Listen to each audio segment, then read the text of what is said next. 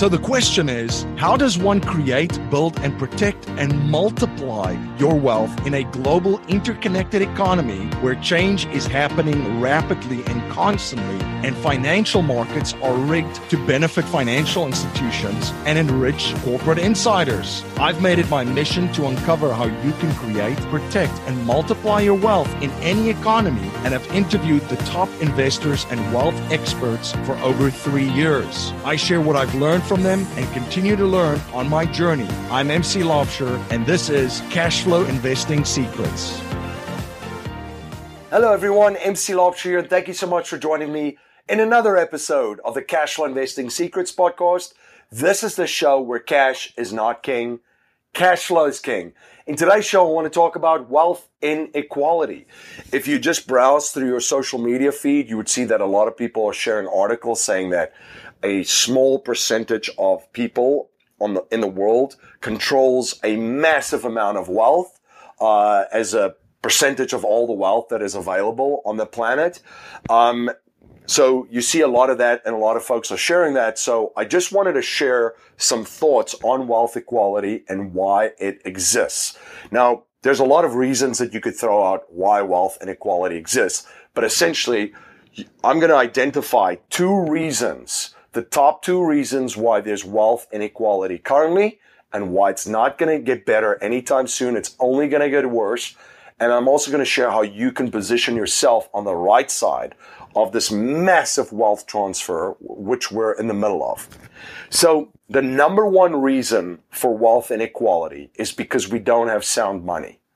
Our money system is broken. It is completely broken. If you listen to previous shows, you would know that there used to be sound money and currencies backed by sound money. Gold and silver. Gold has been money throughout centuries. It's been a great store of value. And since 1971, President Richard Nixon uh, took the entire world off the gold standard. We've only had fiat currencies, which is currencies that is created by a decree or fiat of a specific country and it's enforced by legal tender laws. So we have bad money. We have money backed by nothing. The entire world has fiat currencies, which is backed by nothing. So we don't have sound money. The money system is broken. The second thing is the global financial system and the structure of it is, is, as basically set up a system and, and a game which is rigged, completely rigged. And we've talked about uh, the money game and how number one, you should be aware that there's a game. And number two, you should learn the rules of the game and try to play as best as you can and try to win the game. So what's the game? So how the global financial system works is that every country has a central bank.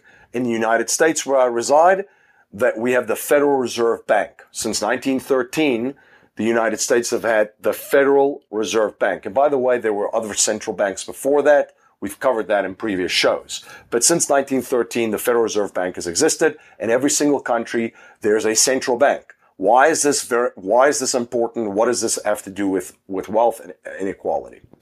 Now, the central bank controls the money supply of a country, which means they can either expand the money supply in a particular country, which means there's more money, money now available in the economy, or they can contract it. So what's been happening, and especially at the time of recording, is countries have expanded money supply and increased the money supply of the countries that they're in. Now, how does this affect the average person? How does this affect us?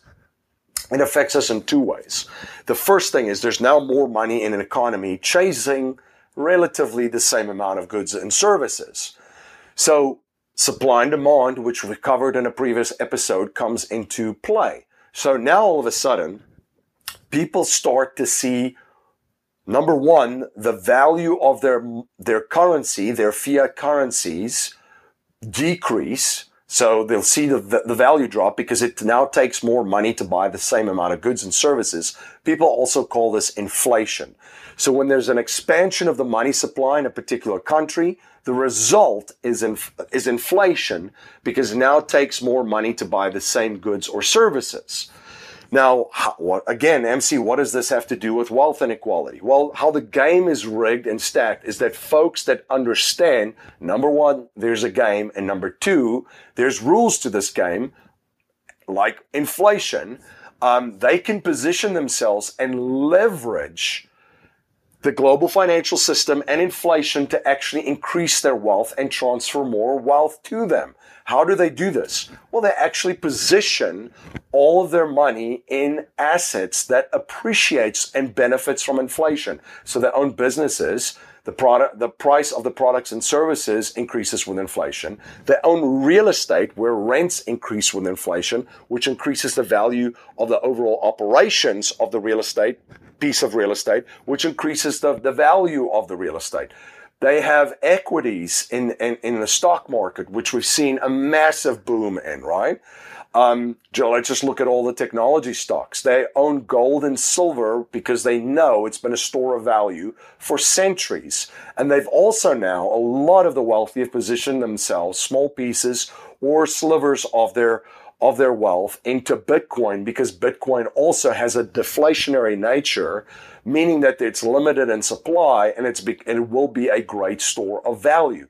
So that they figured out the game, they position themselves to benefit from asset inflation and see the rise of prices of assets of which they hold and they they just acquire more of these assets, right? They're also positioning themselves within this game as the money supply is expanding to get to the trough first and get as much debt as they possibly can, leverage that debt to buy more hard assets, which increases in value and also taxes, reduce taxes. We'll get to that, but it increases in value. So they leverage debt also to get more and more wealth generated and become wealthier. And because they're doing that, because they're investing in things and putting their money into things that produce value, like businesses through their products and services, things that people need, like housing, like real estate, um, they get tax benefits and then they leverage debt, which they get a lot of the debt instead of generating that or earning that money. So debt is also tax free. Take that, buy more of those assets and get more benefits through taxes. So again, they benefit from asset inflation. They benefit from debt, the debt game. And because they know the rules of the game, they pay virtually nothing in taxes. So they figured it out. On the other side of this, of this spectrum is the average person that gets hit the hardest because they experience price inflation. Things that they need, food, clothing, shelter, like their rent, they just see prices increasing. And because they don't have assets that appreciate in value with inflation, they're stuck. Their standard of living goes down and down and down because it takes more money now to buy the same amount of goods. So, oh, what else do they need? They need to borrow money. So they go into bad debt, student loans, auto loans, all these different things. They buy a house with a huge mortgage, right? Which is not considered an asset if you look at the, how the money game is structured. So they do all these things that puts them on the opposite side of the compound interest equation of this money game. So they become poorer and poorer, and eventually the folks that have figured it out will become wealthier and wealthier. So that's the money game, and that's why there's wealth inequality. And that's why, my friends, if this is the first time that you're listening to the show, and maybe you've seen the video and maybe seen the title, that's why wealth inequality is not going anywhere. It's only going to get worse. You're going to see the people being very, very wealthy that have figured this out, and people getting poorer and poorer and poorer. And the middle class, will eventually be very, very, very, very, very thin um, and almost non-existent. Um, it practically is non-existent if you really look at true numbers even today. So, my friends, I wanted to share this with you because the greatest wealth transfer in human history is under, underway.